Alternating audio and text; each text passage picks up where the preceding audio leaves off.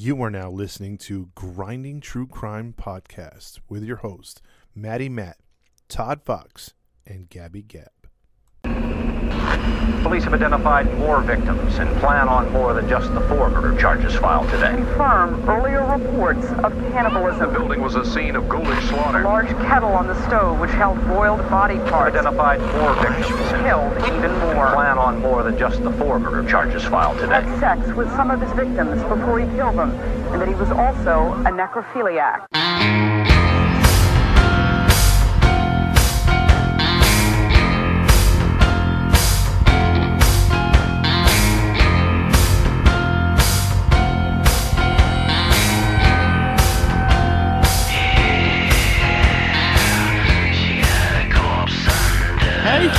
Hey, hey. Welcome to another episode of the Crime Podcast with your host, Maddie Matt, along with. And today narrating will be.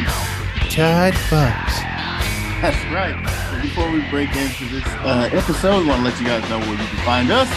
You can find us on Instagram, Facebook, and YouTube. Just type in Grinding True Crime Podcast. And there you can follow our page, like our page, leave a comment on our page, and we'll get back to you as soon as possible.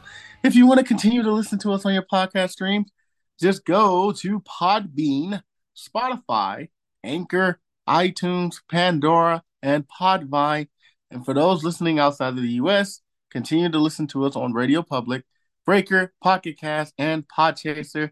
If you like what you hear and you would like to support what we do and leave a donation, you can leave it on Cash App. Just download the app and type in dollar sign grinding true crimes, or you can leave it on PayPal at grinding true crimes. Listeners' discretion is advised. We do get into details that can be graphic and unsuitable for certain audience, so listeners' discretion is advised. And a quick reminder: not this weekend, but the following weekend, we will be going live. Uh, we will be doing two lives for this month. It is this weekend. Is it this weekend? Yes. oh, my apologies. It is this weekend. I'm, I'm, I'm all over the place. I forgot we're in April. This weekend, I'm so sorry. April 9th, Sunday, 9 a.m. Pacific time, exclusively on Podbean. This is the first of two live shows we'll be doing. Uh, the last one will be on the last Sunday of this month. I believe that's April 25th. 23rd, was it? Last Sunday of the month. Okay. I ain't got my calendar with me. All right. Y'all know what it is. Um, and this is uh the first time we will be uh having uh audience calling in. So we will be for the first time talking to the audience audience. So we'll let you know how to reach us and we will be taking calls. Yes, I'm a little excited for that. I am too. I can't wait to hear everybody you know me and my UK obsession. I can't wait to talk to them. She loves the UK, and we got a lot of fans from the UK and all over. So uh, tune in 9 a.m. Pacific time, exclusively and only on Podbean. Okay, did I leave anything else out? No, I think you got it all. I think I got it all. I'm out of breath too. Nah. With all that being said, Todd Fox, you got your story for tonight. Break it down for us, brother. Yes, I do. And uh, this story is going to take place out of the country. So we're again going to leave the country. Yeah, we're going to go to South Korea. Oh, Yeah. another one. Yeah, another one over there in Korea. And uh, this one's kind of recent, so it's not it's not like, you know, we're going diving back into the 70s or something. So we'll get a little bit into this one. Um but yeah, in westernized South Korea, it's nothing like North Korea, the dictatorship just above it, the scary place that it that that is. South Korea uh, is mostly a westernized country, um, heavy Mhm. influenced by uh, United States and its culture. Uh, the people, with the exception of the the big bad North Koreans to the north, which always are you know pain in everyone's butt, um, the South Koreans, you know, are, are usually known for being a well, uh, you know, well cultured, uh, quiet type country. You know, ever since you know the wars of the past, but uh, but they, you know, recently it's been you know a good country to live in. Um, so again, we're not talking 60s, 70s. We're talking, you know, uh, recently where there's DNA in cell phones, and oh, and there's there's not uh, there's there shouldn't be an excuse for some of the stuff that happens. We have some uh, some international Johnsons I was just about to say that. yeah, we I'm do. International Johnsons. Yeah, we have some Johnsons that uh, just misplay a lot of uh, a lot of the stuff that happens out here. Please, Uh, Todd, for the love of God, do not. I know. You see, you're laughing already. because you know me? I don't know what he's gonna do. Because there's something not. that comes up later, and it's just too convenient, man. And, and you'll find out. You'll find out. I worked in Koreatown for years, and this man right here. Todd let's just DePaul- let's just get started. go ahead, Todd. okay, okay. so um let's talk about a man uh called Yu Young Chul. Yu Young Chul. Uh Chul Chi uh, Chi H C H U L was born April 18th, 1970 in the village of Waha in Goching County. So I, I know I'm What village? Wait, say that village again. Waha. I'm sorry, I'm slaughtering so much of this stuff. Oh, this is gonna be a good one. Yeah, it's, it's just the start too. We're not even off the schneid here. Thirty seconds. Yeah, exactly. Wait till I get to some of these names. Here we go. So, he was born into a blue collar family, which his father and mother did not want him at all. I mean, he was like unwanted due to their circumstances financially.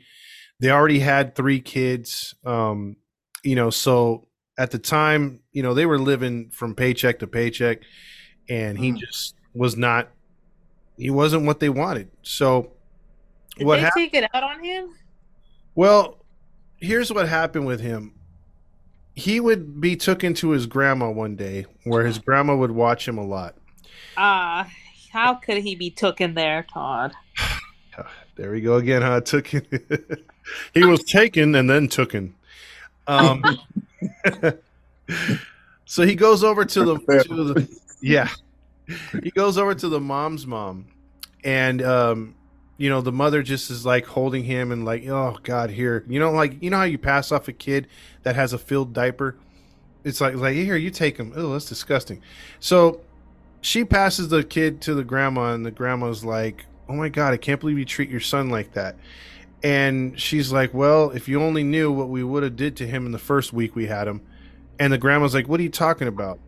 And she's like, "Well, I was this close putting her two fingers together from just suffocating him. I just me and me and uh, your son son-in-law just we were over it.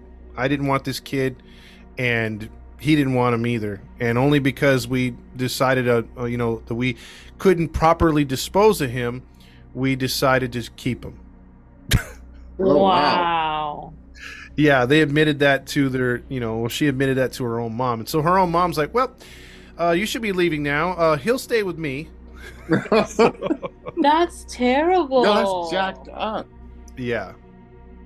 So she winds up taking control of young Yu Young Chul at that time. And um, you know, uh so so for the first 6 years he got very little attention from his own mom and own dad. So his, you know, uh while he's with his grandma, the uh, father is having marital problems with a wife, which is her uh, daughter, and uh, they decide to separate. um, it, it's at this point too where he loses his older brother to an accident around the neighborhood. He was struck and killed by a car. So he loses his uh, his uh, his own brother, uh, one of his brothers, actually the, the older one, and um, so he he you know he's doesn't understand it yet. He's still too young. He's about like seven right now. Um, so he's still living with the grand the the grandparents or whatever. And his father, you know, was a Vietnam veteran. So um, his father decided to buy a, a, a comic book store, and comics were kind of big over there at the time. And and he was trying to get out of the, the South Province and move, or out of the North Province of South Korea, move into a more affluent area, but he just wasn't making enough money. And and the that was part of the breakup was that the mother did not like the fact, uh, or the wife didn't like the fact that you know here's a grown man chasing his dreams through comic books that kids write or or kids follow. And um, the comic book business wasn't really doing so hot, so um, you know, he he wound up taking up with a another woman um, after the wife left. And um, can you guess what her last name was? Uh, Sue. probably the same last name as theirs. Oh no. it's something that if given the opportunity our own our very own Gabby would chop off at any discretion. any discretion. Wang. Wang. Yes. No.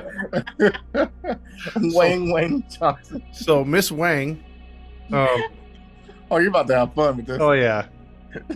She wouldn't beat her own Wang. She would beat her husband's kids. So, the- so she wouldn't beat her little Wangs because she had a couple kids, but she she beat his, the Chul. I just kid you not. I thought you were gonna say I- she wouldn't beat her own wang, she would beat his wing. no, no, her little wing. She had a couple little. Her little wings. Yeah, Wow. yeah, and it's it's unfortunate. I'm not laughing at them. I'm just it's it's Wang. I couldn't get that out of my head when I saw the story. I'm like, that's too perfect. Um, but no, she she unfortunately would. She was a meanie, dude. She savagely beat his uh, sister and his brother, mostly the sister. Now the weird thing is, little Yu Young Chul had come back to his father around the time that she got with her uh, with his dad, uh, Mr. Chul, and uh, she would not hit young eight year old Yu Young Chul. Can you guess why? Huh. Mm. I'm gonna say because she was molesting him or doing something more vicious or sickening. Uh, I'm gonna. Yeah, that's what I'm leaning towards. Something perverse. No, you guys would be wrong on this one too, man. Over two. What? I'm Yeah, over two, man. Dang. She she actually loved him. no that over three. Oh gosh. no, she she was freaked out by him because he would like he would sit in the corner of the room and just stare at her with like a a, a really creepy look, and inside he said that it was a look to him of anger and and just hatred because of what she was doing to his brother and sister. Oh, so she was he would- terrified. Yeah, she she um did not like the way it, it creeped her out to where she's like, I don't even want to mess with that kid. So she left him alone. Wow, it shocks me that she's creeped out by him, yet she continues to do that to his siblings. Yeah, and especially the sister. The sister got it bad. Uh, her hair was pulled. She was shoved into walls, beat with sticks, pieces of wood, everything. How can people? I don't understand that. Now, all while the husband's trying to save that comic book store that's pretty much going down in flames. So he didn't know what was going on, or he didn't care. He didn't know. Mm. He didn't know till it was like too late, you know, when it was already happening a lot. So he was poor at this time. She would not even figure on feeding him or trying to help him in any way get better clothes or food. And you know through so so for through elementary school he was very you know a lot of uh, a lot of teachers liked him because he was very respectful. Um you know uh he he was nice to other kids but other kids picked on him because he was a little smaller. And uh he would come to school one day and was made fun of fun of for weeks because literally while they were bringing sack lunches and and you know lunch pails to school uh little Yu Young Chul brought a bag of wet rice and bean paste and when all mixed together. Literally the kids said ill you it, it ah it looks like you're eating a big pack bag of shit today Stop it, man! I knew it. I knew it. i'm sorry i had to go there. You couldn't. You, couldn't. i couldn't i can't you went five minutes strong, man. i'm gonna get canceled for this i'm sorry Yeah. so yeah, so yeah, they were mad at they were they were uh, making fun of him, and of course he was getting mad, you know, because Oh, of course. if you put bean, you know, bean paste together with rice, yeah, it does resemble shit. I'm not gonna lie, I never knew bean paste existed. I, yeah, that's that's uh. That's when you, you- that's when you know you're poor because it's like Yeah, I'll have some beans, but without the beans, just the paste. just the paste. Like, like, what do you do? Just grind the beans up? You grind half of the beans and throw away the shells, I guess, or just the insides of the beans. Who knows? Yo, you might as well eat the bean. Yeah, you might as well, but maybe they couldn't afford the entire bean. They only got half a bean. I guess. Dang, that's poor. That is Like, super poor. That sucks. Mhm. Be in that condition. Yeah, How sad though. and he's Kids wearing are evil. yeah, and he's wearing hand me down, hand me down clothes. You know, we're not talking about any kind of style right here either. So Man. yeah, he has it kind of rough. Yeah, it sounds like it. and it's not it's not good either when you in the town he's in it kind of in the hills you can see the rich like the rich surround the little you know um, valley of poor people so he's over there looking up at the rich people like damn they have it Well, good." they're straight up looking down on them. Yeah, yeah. So that begins to affect him. He starts to see that. And then sometimes going to certain areas to where he wants to play with other kids, he's got to go through some of the rich neighborhoods or go close by them. And to see maybe they're gated off and, and the people are well off, the kids look happy, nice cars, nice homes. And he's living in a rundown home in a, you know, filthy neighborhood and crime infested, stuff like that. So he's struggling at this time. That's yeah, man. He's he's he's got it rough. Yep, he sure does. And um, so about when he's about 13 years old or so, he winds up running away with his sister. His sister can't take enough of the beatings. Uh, she's had enough, I, should say. And um, they leave and they head out in 1983 to the mom. And the mom is actually more, I guess she's grown up a bit and realizes, okay, you know, I have kids, I have a life. You know, they've been away from me for so long. I'm going to take them both in. And she does. She takes them both in. The other brother runs away. There's no tabs on what happens to him later. Um, so he's with his sister and they're living with a mom. And um, around the same time, Yu's, uh, you know, father is starting to go through depression because Mrs. Wang uh, had, you know, drove all his kids away. And now Wang is not, in, um, you know, into you anymore.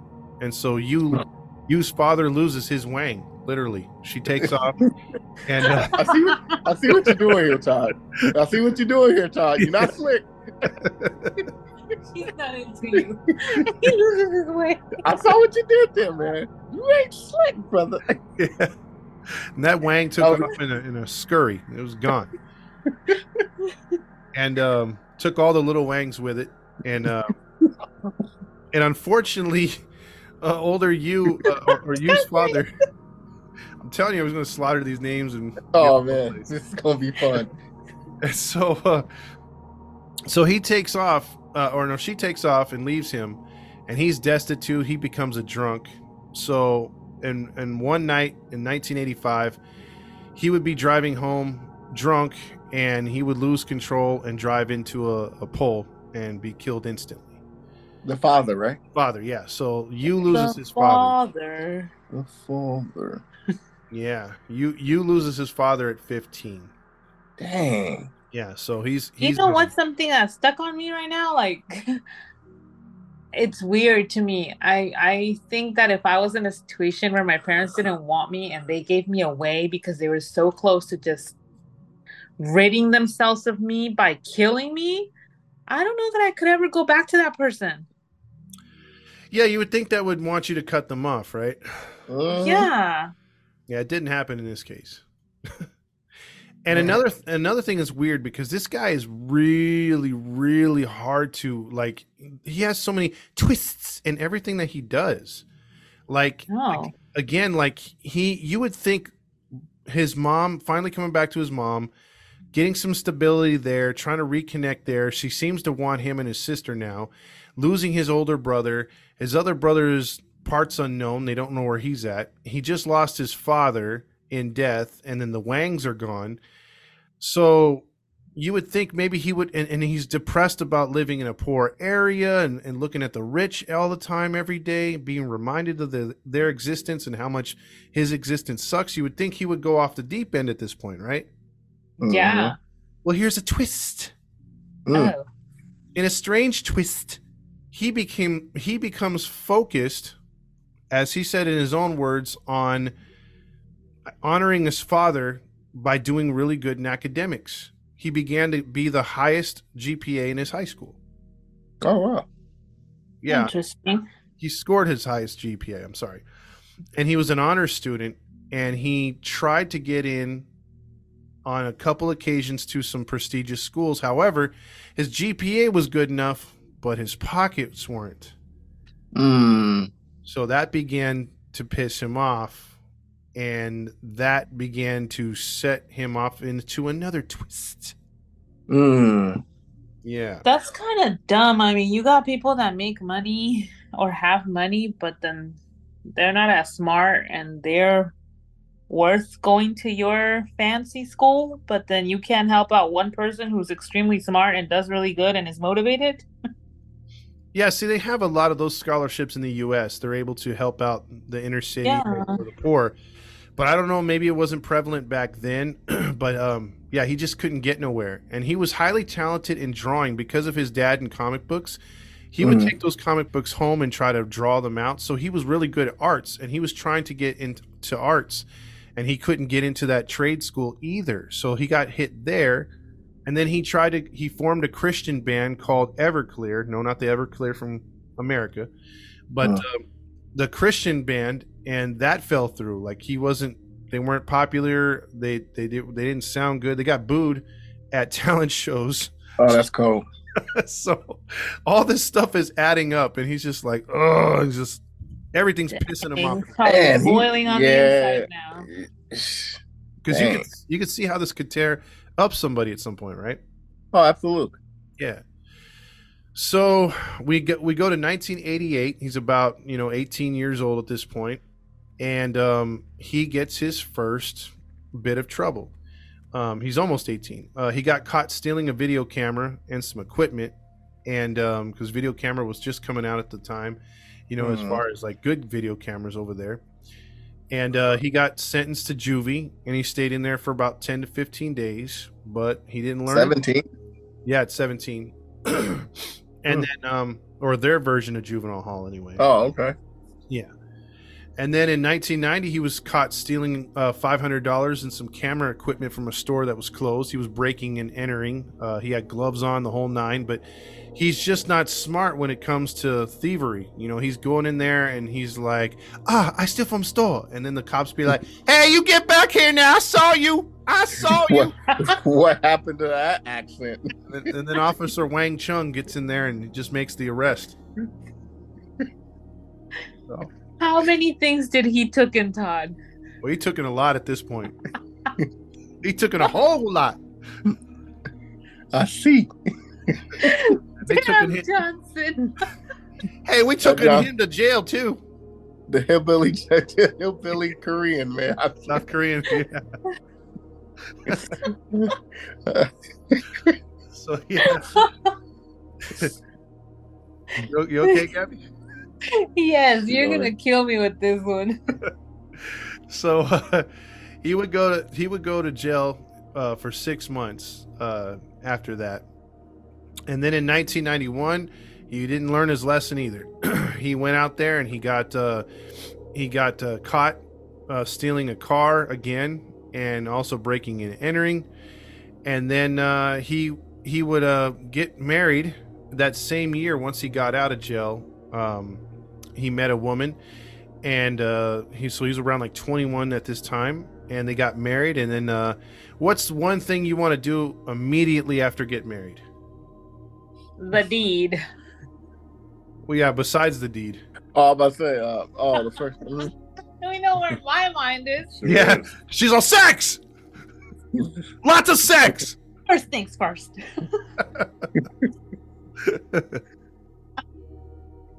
And then after that, more sex. Buy a house, have children. yes children's they that she got knocked up right away Dang. like right away Well, see, then they did want to do it right away. yeah Well, it takes two to tango.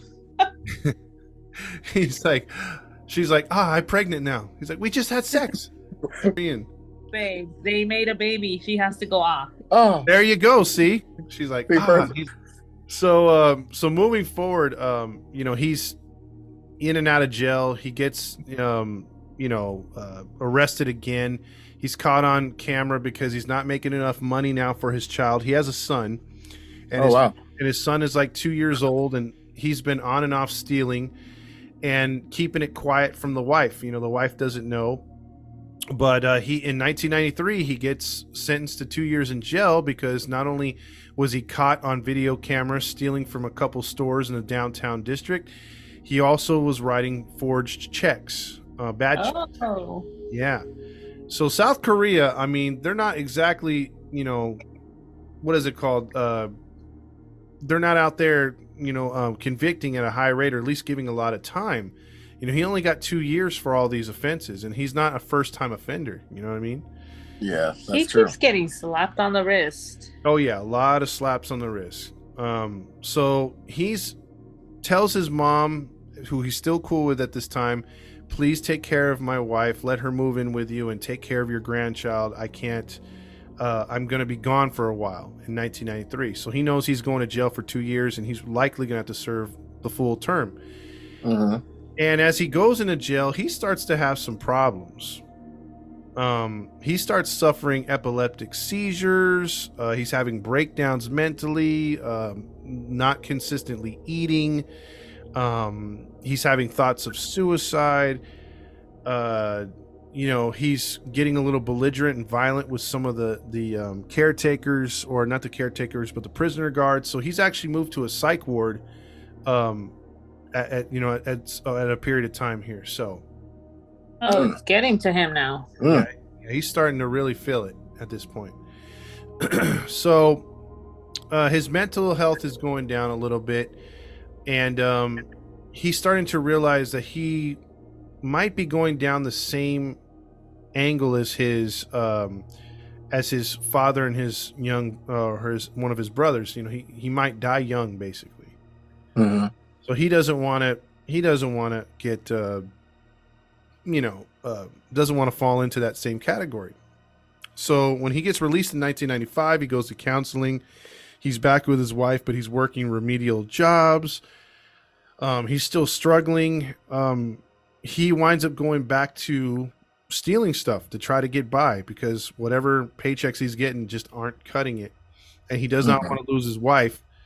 But at some point, uh, it comes to an abrupt ending. I don't know how this got going, but um, in 2000, he would be convicted on rape charges. Oh. Yeah, he would rape a minor, 15 year old. Oh come on. Yeah, that's where it's, it starts getting nasty right here. and Um, you said this is 2005? this is 2000. Oh, 2000. I'm sorry. Yeah, year 2000. So, um, so in 2000, he- um, he was, uh, you know, nine years into his marriage, you know, he gets arrested for this, and um, she abruptly files for divorce, and in the process, um, in two of in the two years after she files for divorce, um, she's able to convince the judge to take away any visitation rights and not allow him to um, to see or know where they live. She like she wants nothing to do with him. She wants his son to you know, and he's trying to fight it from prison because you know he wants to get you know he's, he's telling his mom what to get him when he gets out of jail. You know he wants to to be there for his son, but she's like, nope, nope, that's it, you're done, and you're I ain't mad at her. Wait a minute. Mhm. His his mom is still in support of him? Yes, Oh dear. yes, Yeah, it's, yeah. Oh gosh, these Now people. I ain't mad at the wife. I would, you know. I'm not either. Yeah, you rape a child or minor, whatever. You rape anybody. I don't want I'm to gone. hear Cut you off. Mm-hmm. I mean, any normal human being, right? Absolutely. So I ain't mad at her for that one. Good job. So, how long does you serve in jail for that rape? Oh my god. Do you? Do you? Uh. Uh, did, it, did it took you- him a lot, a long time, or was it was did it taken him a long time?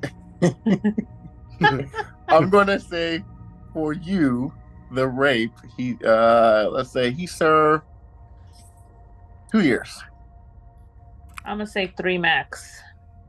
Man, Matt was right on. Two years. Oh damn it! I was gonna say two. I got it right. Matt nailed it right there. Two years. He was released literally a month and a half after the final court date for the divorce and custody uh, was was over. So he he just missed it because he wanted to get out and see the kids get or see the son and get to the the um you know be able to give uh, something to his kid you know before the kid was taken away or whatever. But he didn't get that opportunity. So that was that. I bet you that pushed him over the edge even more so. Yeah.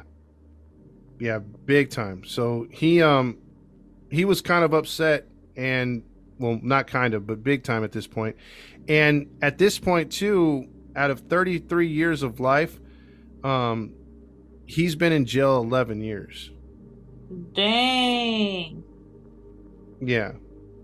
So um so it's 2003 um when he's, you know, or, or it's you know, he got out in 2002, but now it's 2003 and things get a little bit violent. It seems like the, you know, losing his um his son, you know, pretty much cuz I mean it feels like you're losing your son in death and you you know cuz you're not going to see him, but you know he's alive, but it, it does just feel like a gut punch, you know.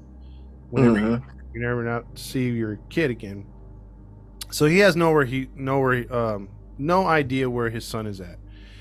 And so this kind of like makes another twist to this story because now all of a sudden now all of a sudden he begins to get these thoughts and he begins to get these visions of what he wants to do with his life. Mm. Now we saw him do a twist and actually go for something positive. What do you think he does now? I'm going to say he turns into I don't know witchcraft. Yeah. I mean, obviously, it's gonna be something negative. I think he wants to start killing things or killing people. Gabby got it. And Dang it! he starts clubbing dogs to death. Ooh. And we're not just talking dogs as in plural, as in maybe three or four, five or six. We're talking about 30 or 40. Holy moly! And not just your various stray animals don't going down the streets. You know, he's sneaking into yards and he has a homemade like picture a hammer that you would get from Home Depot and it's like the size, you know, maybe it's like 12, 13 inches long the handle and then it's got like the small hammer on top that you can knock a nail in, you know, just your Mhm. typical hammer, right? Mhm. Now what he did was he took off the the hammerhead, the regular hammerhead, and he put on a sledgehammer head to the top of that hammer. Mm. So it's easy to conceal, but when you bring it down, it just le- unleashes so much force. So maybe one or two strikes to a dog, and it's pretty much caved its head and it's dead. Oh no! And that's what he was into. He was into bludgeoning dogs. That's cold, man. Yes. Yes, that is super cold. And this hobby that he took up after getting out of prison would also coincide with the other hobby of a of another Korean serial killer that happened to strike just before he was arrested and went to jail. Jean uh, Jean Van Ku, I I'm, I know I'm killing that name, but as he laughs. um, this Korean serial killer was he killed nine wealthy people in the span of a year from 1999 to 2000 Oh wow. and he was known as the the rich uh, or I forget the nickname I don't think it was a rich killer but he, he had a, they had a name for him and The Robin Hood killer. no, he didn't rob from them. He just hated them. He couldn't stand that they were rich and he wasn't, and that they had the good life and he didn't. So, Well, it's not their fault. well, he made it their fault, and he took his aggression out on them and would kill them in various ways. And he read the book up on him, and he said, "Hey, that's a good way to live my life. I think I'm going to do the Mhm. exact same thing." No. Yeah. So he would learn his lessons from um, you know, that serial killer and he would take that sledgehammer experience. And we have a date September 24th, 2003. Oh. And you would take a subway and a bus into the very affluent town of Seoul, Korea. It was just out of one of the provinces right there. Oh yeah. and um not too far from the train station there was all these big big churches and big homes and and things of that nature. So he's like you know what? Uh, i think i could find some prey in this area. So he found a house that was surrounded by bonsai trees. And um, he kind of scoped it out a little bit looked around and uh, he saw an elderly couple walk into the front door. So he went on the side gate which was like a brick slash metal fence. So it had some metal in between the brick mortar posts and he climbed he had it he was uh, armed with a knife that sledgehammer a six inch knife the sledgehammer and some gloves and he got entry through the front door because this is a very nice area and people didn't close their doors even in the 2003 Seoul, Korea. And there he he wound up surprising 70, 72 year old Mr. Lee, who was a professor at one of the prestigious colleges of South Korea, a science professor, and his 68 year old uh, wife, Mary Lee. Um, he snuck in the front door and immediately went into the, the, the house. And right as Mr. Lee came around the corner from the front room, he bludgeoned him in the head once and then stabbed him in the neck where he was Ah.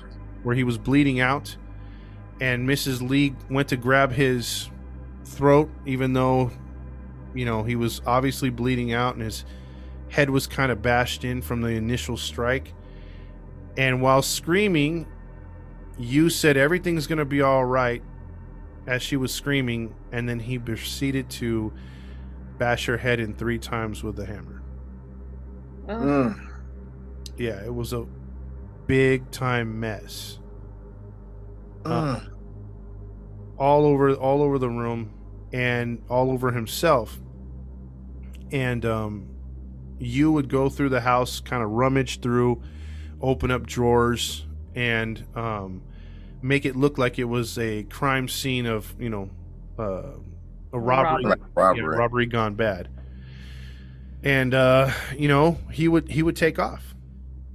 And um he would go behind the the house into an adjacent yard and sort of try to get water to rinse the blood off of his clothes. So he looked like a mess but no one for some reason nobody batted an eye or they didn't really there was not too many people that saw him you know?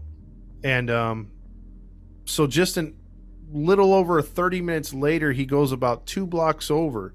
And mind you they haven't even found the bodies in the first one and he sees an older woman and like getting the newspaper or whatever from outside going back in the house.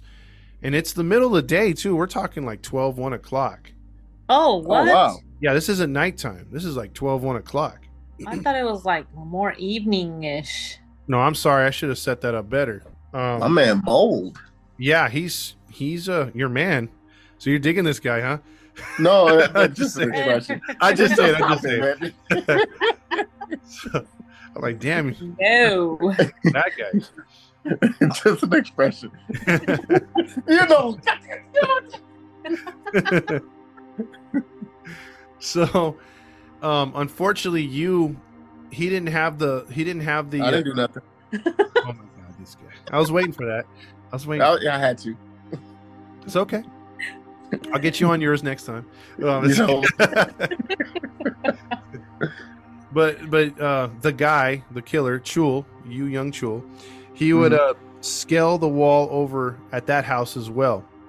And um he would go inside to where again it was the housekeeper the old lady that he saw. She was uh 60 years old. And um the housewife kind of came out and um was was was uh confronted by uh by Yoo Young-chul and instead of you like maybe hitting her or anything else like that, he proceeded to kick her twice in the stomach. What? Yeah, he kicks her in the stomach twice, and she hits the floor. And he's like, "Is anyone else here?" You know, he's holding a knife to her throat. He's like, "Is anyone else here?" And she's like, "Yes, um, uh, the man I'm taking care of, and uh, my husband and son." And so he goes, "Okay," and then um, so he he takes uh, and he said, so she says, "Is anything going to happen to me?" please don't hurt anybody and um he proceeds to then walk her to the re- the the bedroom hmm and he takes her in into the bedroom holds her kind of like on the on her knees on the ground. The 87 year old now that she's taking care of is in the bed fast asleep. And he proceeds to bash his head in twice with a sledgehammer killing him. Oh, and as she screams he then hauls off and hits her four times over the head killing her. Wait a minute, wait a minute, wait a minute. That man was fast asleep while she was screaming? well she's No, screaming the, Straight after when he Yeah. bashed his head in. Oh, okay. Yeah. So he didn't hear anything, like none of the. hopefully he died he died without feeling anything but i, I, can't, I can't imagine he, he at least felt the first one you would Uh, I agree. I think if you're surprised like that, you're gonna feel it. That's gonna wake you, and then that's it. That's all you know. Yeah and you just hope that he hit him really hard the second time i mean it, it sounds bad but you just don't want no one to suffer no matter the- yeah, absolutely. So he was out, she was out, and unfortunately, and fortunately, there's a unfortunately and a, and a fortunately in this same se- sentence because he proceeds to go upstairs in the house, and her 35 year old son is there. He's in the room, like on the computer, you know, whether it's he's playing video games or he's talking to someone. He's got headphones on, so he can't hear any of this stuff that's going on. Unfortunately. Ah, crap. the husband was not home so he he escaped any kind of brutality that you was gonna you know perform or or or he escaped death basically but the son wasn't as fortunate as the mother either um as the son was up there on the headphones he snuck up put the knife to the the kid's throat or the the gentleman's throat because he's 35 and he literally gets him on his knees and proceeds to again grill him where his father's at and where the money's at. So at this point, the 35 year old says that there's a um, a safe in the other room, and uh, he says his father's not there. And you, without hesitation, bashes the son's head in eight times. Oh Jesus my god. Right. There was brain matter all over the floor. Oh, I'm about to say it's got to be blood splatter and brain matter everywhere. I'll post a picture of the actual sledgehammer. You know, He's- and- disgusting. yeah, it's brutal. So he would break into the uh, to the um. Oh, excuse me. What? No, I said sorry. I made noise with the wheels on my chair. Oh no. Okay. No worries. Um. So he breaks into the um the safe. I don't know how, but he he managed to break into it, and he's you know putting money, uh, basically scattering it through the house. So it's not about the money.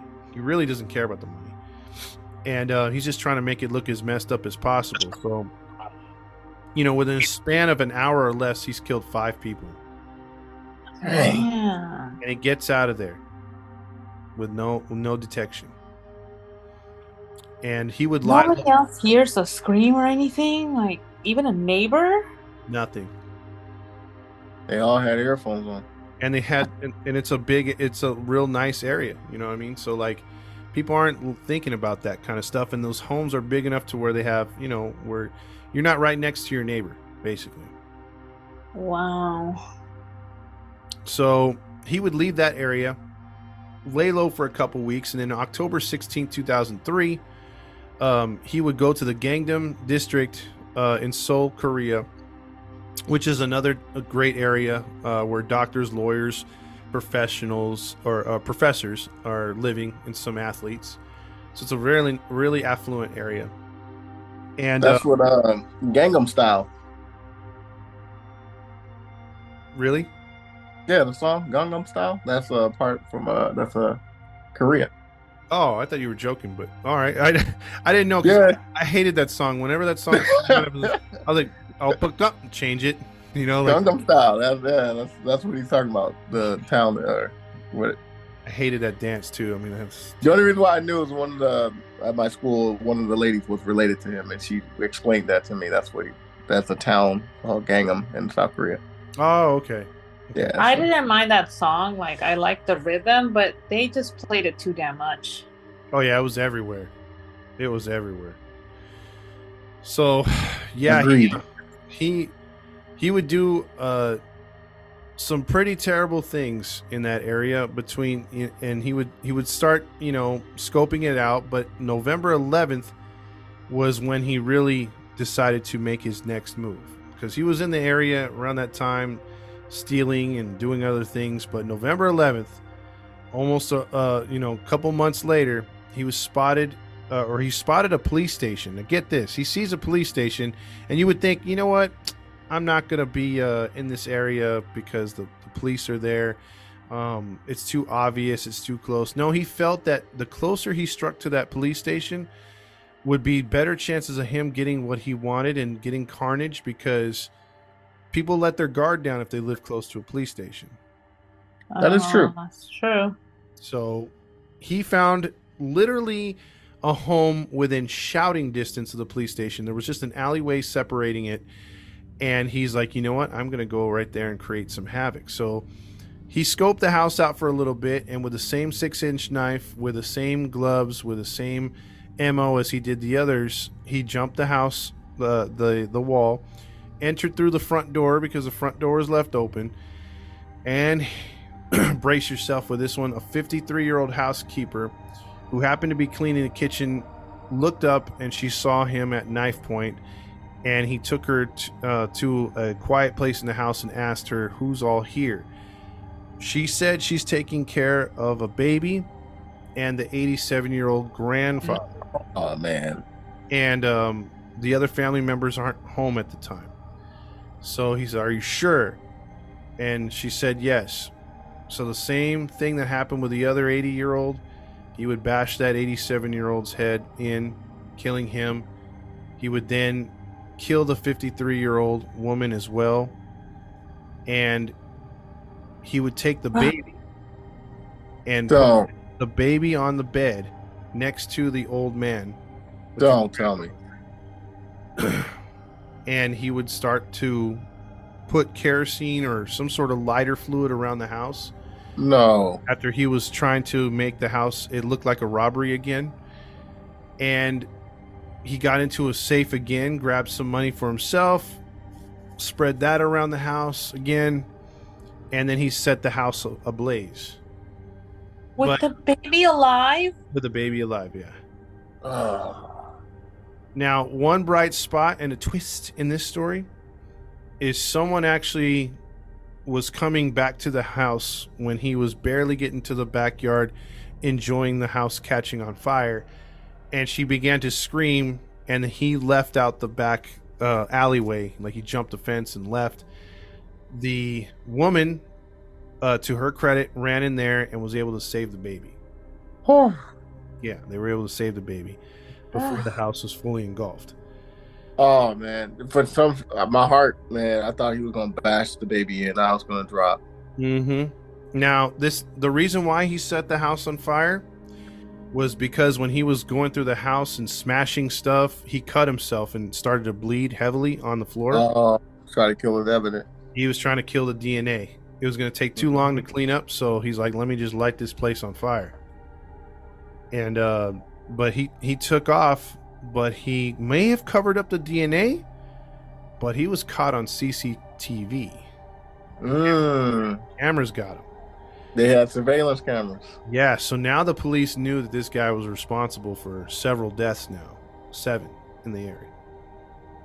Jeez. Yep. The question is, are they gonna catch him fast? Oh no, we have Johnsons in the rich area. They were like, Uh. ah, which way did he go? I, I'm trying to understand how the hillbilly Bob went to South Korea. He's like, hey Bob, those things in the sky or the things that are hanging on the walls, they should be capturing where that guy goes, the, the TV thingy. Like, I don't know how those work. Da. And that was it. The investi- the investigation stalled right there. Seriously? Yeah, they, they they never picked them up after that. Those those ones in that the nicest area you would think would would be making the moves to try to capture this guy. Nope. Not whatsoever. Idiots. So he then turns his, you know, and, and here's another twist to this case. What serial killer in the, uh, you know, I mean, we saw it a little bit with uh, the Golden uh, Golden State Killer, but he he literally changed his mo. So from bashing people in the head, and you know, just for the fun of it, wrecking their homes and stuff like that, he changes it up completely he just go he, he goes into another mode like he begins or he begins to in in the later part of 2003 just frequency frequent frequenting sorry um it gets to me too, man. Yes.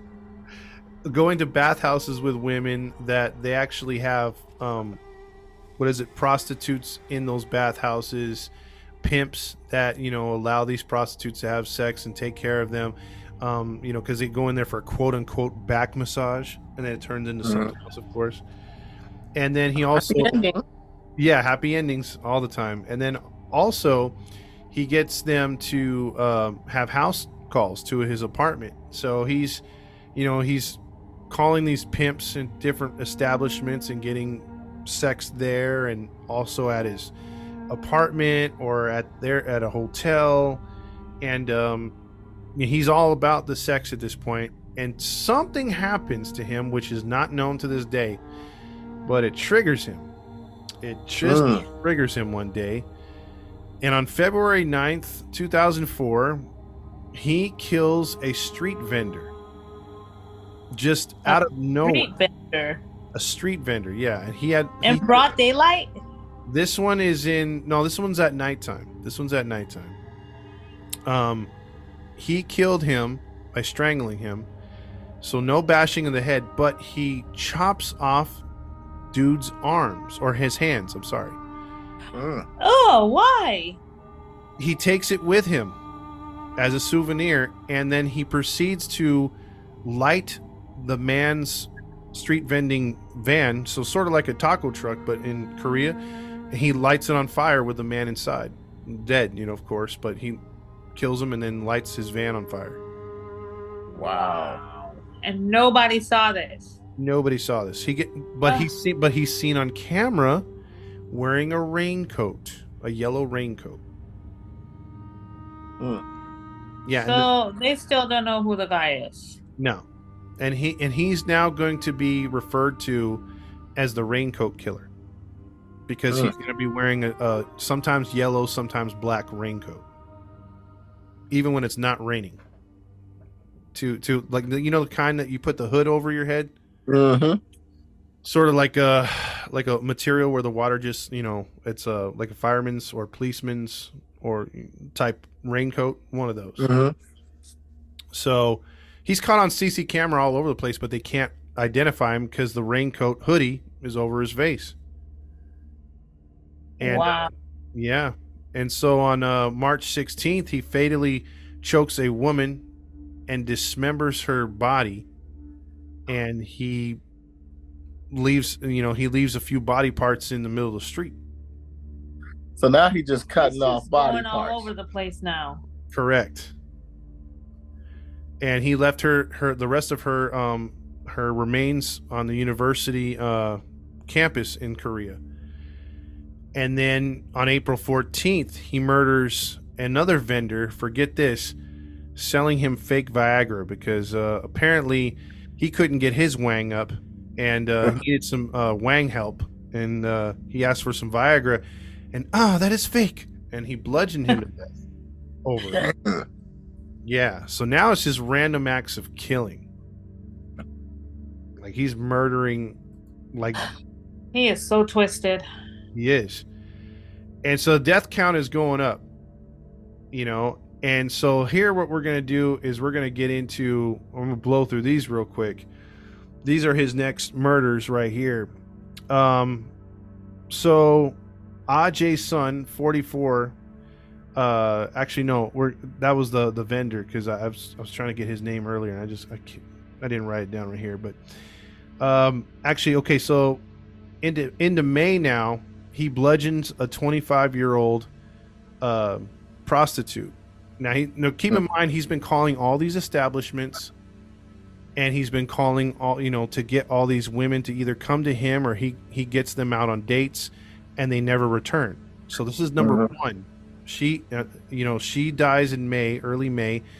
Um, she's bludgeoned and decapitated, and her head is bashed in after the decapitation. Dang. What the hell? Yep, she was 25. and then I'm wondering, like, why is he doing that? He already decapitated her. She's dead. Why is he still bludgeoning her head? Yep. It's just He's triggered. yeah, he's triggered. And I'll I'll get it I'll get into But that. in he's a minute. triggered by everybody. Mhm. He's got a demon. That's why he's triggered. He was a guy that you'll find out later on he was not supposed to be released and they should have kept he what he does is going to change laws basically moving forward. Mm. So um so yeah, so that that was that that was in May and then May also in May 7th Shin Min um 33 years old, same thing. Uh she was stabbed then uh dismembered and then her head was decapitated and um, her body parts were dismembered after that as well. So Huh. he's now stabbing them and then chopping off the heads, bashing the heads in. And he would do this to on June 1st to Han Suk, on June 9th to Jang Kwang, not Wang, Hmm. and June 18th Kim Jai Hu, 27 years old, and these are all sex workers. And they're and so 26, 27, a 28 year old, and June 25th Wu Ku Yin, same thing, same identical MO. The cops are no closer to solving this at all. That's what I'm about to say. Like, can't they like follow the trail? Like, clearly he's targeting these sex workers. Well, Like, see, the problem is, But they- whether, DNA. What about DNA? it's in the 20th century. yeah, they're not picking up anything. He's using gloves. Um, he's not leaving anything behind. Again, they go back and they're checking the cameras and they're seeing the this woman go with this guy with a trench coat on, or not trench coat, but a uh, over, uh, what what is it called, a raincoat on, and um, he's being spotted with them, but then women never return, so they know it's the dude with the trench coat, but no one else seems to see him during the streets, during the night, during the day.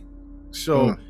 besides the cameras, they're always behind. You know, they can't find him. You know, once they find a body, they trace the woman's last whereabouts and they're able to find him on camera. But then he gets to a dark place and disappears. That's it. Mm. So Hey, yeah, the guy's just continuing to kill. And then July 2nd, Kim Mi Young, 26, same thing. A week later, July 9th, Go Sung Hee, 24, same thing. July 13th, oh my god. Mi Yang, 27, same thing. So he's just he's just He's on a Shopping. spree. Yes, so that is uh that is 10 more murders. He's not taking many breaks anymore. on top of the other murders he's already committed. Yeah, because you have two others that he's gonna that he's gonna um vouch for later, and so so far the kill count is at twenty, and and it could be as high as twenty two to twenty six to his claim. Oof. Yeah. Now, here's where it gets interesting. Mid July, before the last, or, or early July, before the last two um, prostitutes were murdered, and it's and this is an unfortunate thing. Prostitutes in Russia, Africa, United States, Canada, you name the continent, they're always, always second fiddle to regular citizens. It doesn't matter that they should be treated like regular citizens, but prostitutes are always looked down upon, and police always tend to not investigate their cases like they should. That's You know what's interesting to me? Hmm. It's police that really like shove prostitutes to the side, treat them like crap, and and act like there's no importance to these women. Mhm. But it's a lot of police that also hire them. yeah, It's like you go sleeping around with them and stuff, you go looking for them, but then you don't think they matter. Like you're involved with these women too. oh yeah. I mean, unfortunately, in the the the profession they choose or they have to go into, they're going to be used and abused by every form, whether it's a politician, whether it's a regular man, like you said, a police officer, it, or a serial killer. It's going to happen, unfortunately. unfortunately. Yep. So how did they catch this bastard? Well, they caught him because why? Not the police activity, not not their tireless investigations. No, the pimps got tired of their prostitutes dying and not coming back. And they actually put together a sting to catch the, the SOB. Really? Wow. Yes. they- Really? yes. So the And- Pimp Avengers. The oh god. So Yeah, so so uh I'm sorry. Oh man. So many so many jokes I could use right here, but I just I'm choosing I'm just saying the Pimp I Avengers. already So they decided to to put together a task force themselves. And the police caught wind of this and for the first time ever, the police actually teamed up with the pimps. This is a Oh, this wow. is this has gotta be history in the making. Yeah, they did. I mean, I'm not making this up. They they teamed together, and and they basically they waited for the perpetrator. They had their Oh, canes and they and they they hats and the and the jackets. And they, Oh my gosh, yeah. What was it? What was his name? Uh, um, Eddie Murphy's brother, Charlie Murphy. Was, oh, Charlie Murphy. And Charlie Murphy was leading the whole cause. Uh, Y'all better have my my holes in my money by five o'clock. with, what Ray Brady? yeah, with Wayne Brady. Yeah, I don't know what you guys are talking It's about. fine. Chappelle show. about. Chappelle show. Chappelle show. I Yeah, never watched it. Is Wayne Brady gonna have to choke a bitch? that's gonna be half of our audience right now. They're like, "What are Wow. they talking about?" Just watch Dave Chappelle show, Wayne Brady, Charlie Murphy. You'll catch everything me and Todd is talking about. Yeah, that that is a killer episode, by the way. Funniest no, thing. pun, no pun intended. No pun intended. Yeah, but but this one this one's hilarious uh, hilarious because you would never think that these two would work together. They're usually at each other's throats, you know. Pimps- Yeah, that's so weird. Yeah, they were tired of the murder. I mean, uh, they were just they wanted to catch a guy, and they knew that he would call from certain phones, and they knew he liked certain girls from certain places. Because by this time, you kill ten or more women, you're calling pretty much all of the places. So they've got records of certain people calling, and they're putting it together. The police are doing that job, while the pimps are using their connections on the street. And well he winds up getting a woman on july 14th he goes to meet up with her. She's wearing a wire and a tracker. And guess what? The police and the pimps come down hard on him and they take him into custody. And he gets arrested with no incident but uh, they catch him They red- didn't beat the crap out of him like Rodney King. well, they, pro- they probably did because, I mean, later on, when he's in trial or when he's leaving trial, one of the women of the the um, the victims uh, charges at him, and with a weapon, and was trying to kill him as he was leaving the courthouse. And Dang. and look, it's not a. St- I'm not going stereotypical on this. It might sound like it, but one of the Korean police officers literally did a roundhouse kick to the chest of the woman. You know what I mean, like a karate kick. Bec- you know, to stop her, and it's like, Why? Let her take him out. well, well, the police saying got still a lot of call- You still have to do order in the court. yeah. the police took a lot of crap for that, and they they claimed to not know that that was one of the um, victims' mothers, but um, but the the, the Who else would come at him with so much vengeance? Come on. oh yeah, but they they played dumb though. They played dumb. Uh, So once arrested, you would think Yoo Young-chul would just pretty much stay quiet and be like, "Well, what kind of evidence do you have on me?" Well, the police had a lot of circum circle. Why can't I talk? circumstantial. Thank you, Gabby. Thank you. Uh, they they had some shoe prints that matched his feet, but not his shoes. They couldn't find the shoes that were at the particular rich areas because now they were linking him to those bludgeoning um, acts of violence, and um, they were also, you know, he had the hammer. They they had they didn't really have too much DNA at all. Um, there was nothing, you know, it was all hearsay and and so what surprised them is he opened up and he started Oh. talking about things. He's like, "Hey, do you want to know where the bodies are at? Like where the body Oh, parts what? are at?" Yeah, he went to this secluded area outside of his town where there was an old abandoned temple, and behind the temple in the garden, they found several bags of human remains Oh, wow. in So different. he just straight up like told them everything.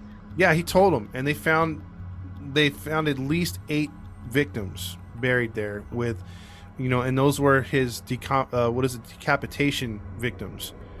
So, Yeah, and it took him a while to be able to identify these people too, because he bashed their heads in, bashed their brains. in.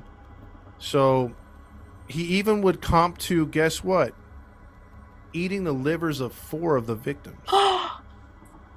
Hey, man, get this man out of here. Yeah, He's sick. he's disgusting. And when asked in public by a reporter as he was leaving the courthouse on one of the days of the trial, he would literally he said, "Why would you why would you do this to somebody or do this to this people?" And he plain out said, "The rich should play, pay for their sins, and women should stop being sluts." So Oh. he gave you a reason why he killed the rich and why he killed the women. Well, there you have it, ladies and gentlemen. Guilty. And he was found guilty and sentenced to death to where he is currently on death row and but very close to having his sentence being um uh carried out here and it could be within the next year or so. I'm sorry, but he, you got to put this man to death immediately. After all the killing and everything he's done, Yeah. why is he sitting on death row? I'm not sure about that one. Uh, you you would think. I mean that that makes sense, but no, That's he's, a waste of space. yeah, he's still he's still alive. He's still alive. Um, Still alive. He should get bludgeoned to death. yep. No, that jailhouse justice. Off with his wang first. Well, he married a Wayne. Okay, now off with that wang. That wang was off a long time ago, but his literal wang.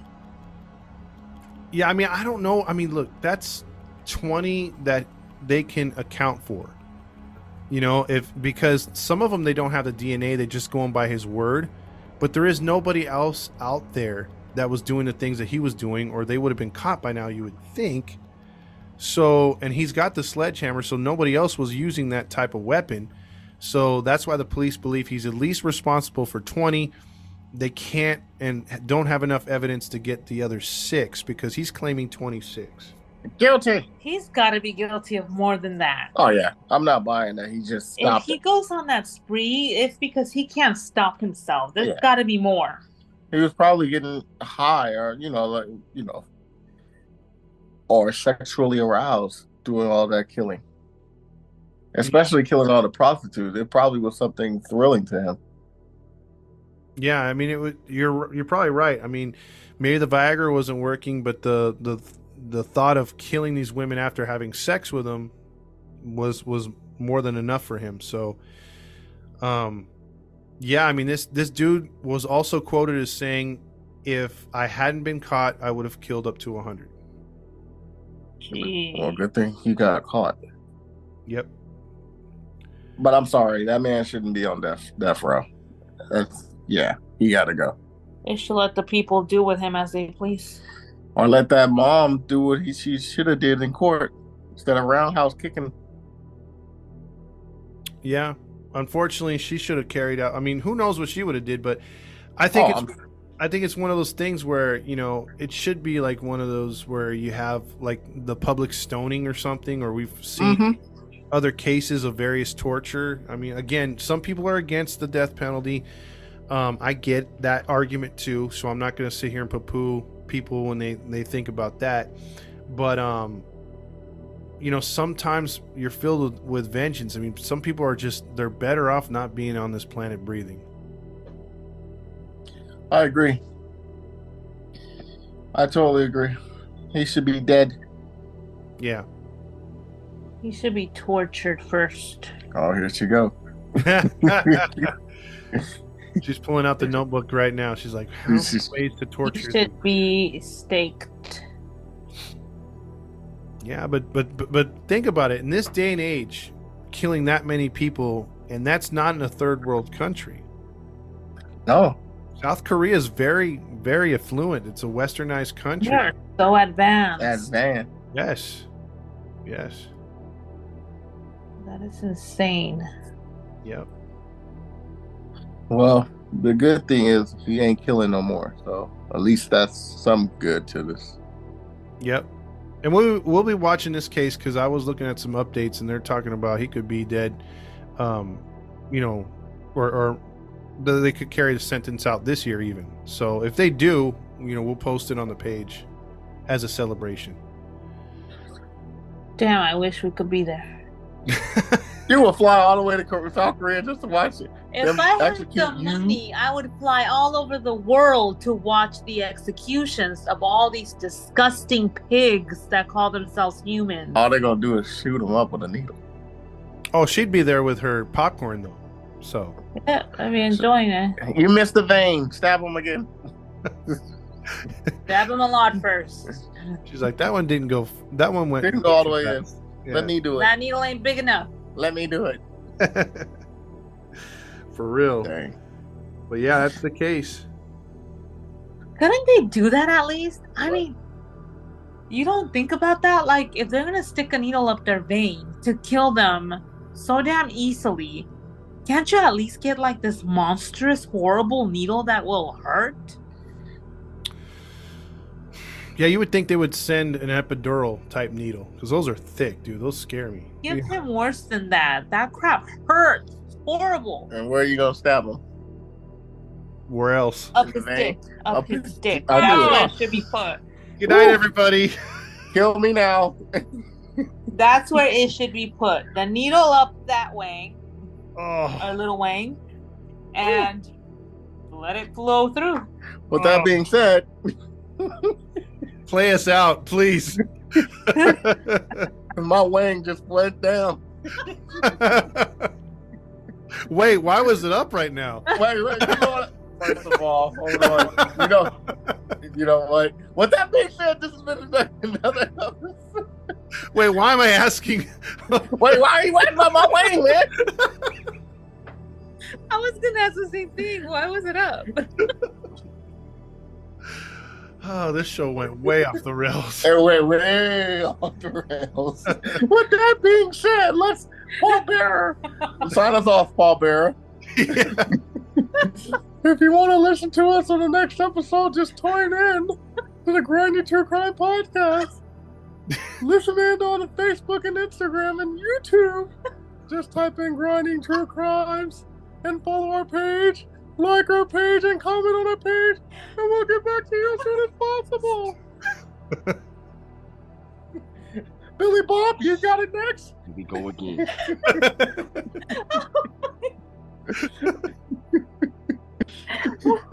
And if you like what you hear and you want to listen to us on your podcast stream, just go to Podbean, Spotify, Anchor, iTunes, Pandora, and don't forget Podvine. And for those outside of the U.S., continue to listen to us on Radio Public, Breaker, Pocket Cast, and Podchaser. Oh, yeah! Man, your voice is still around. Did you even breathe?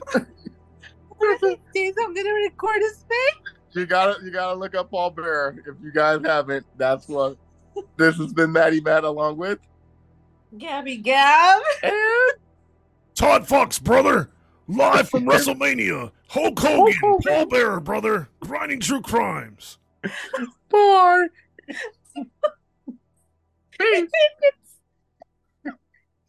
He's out.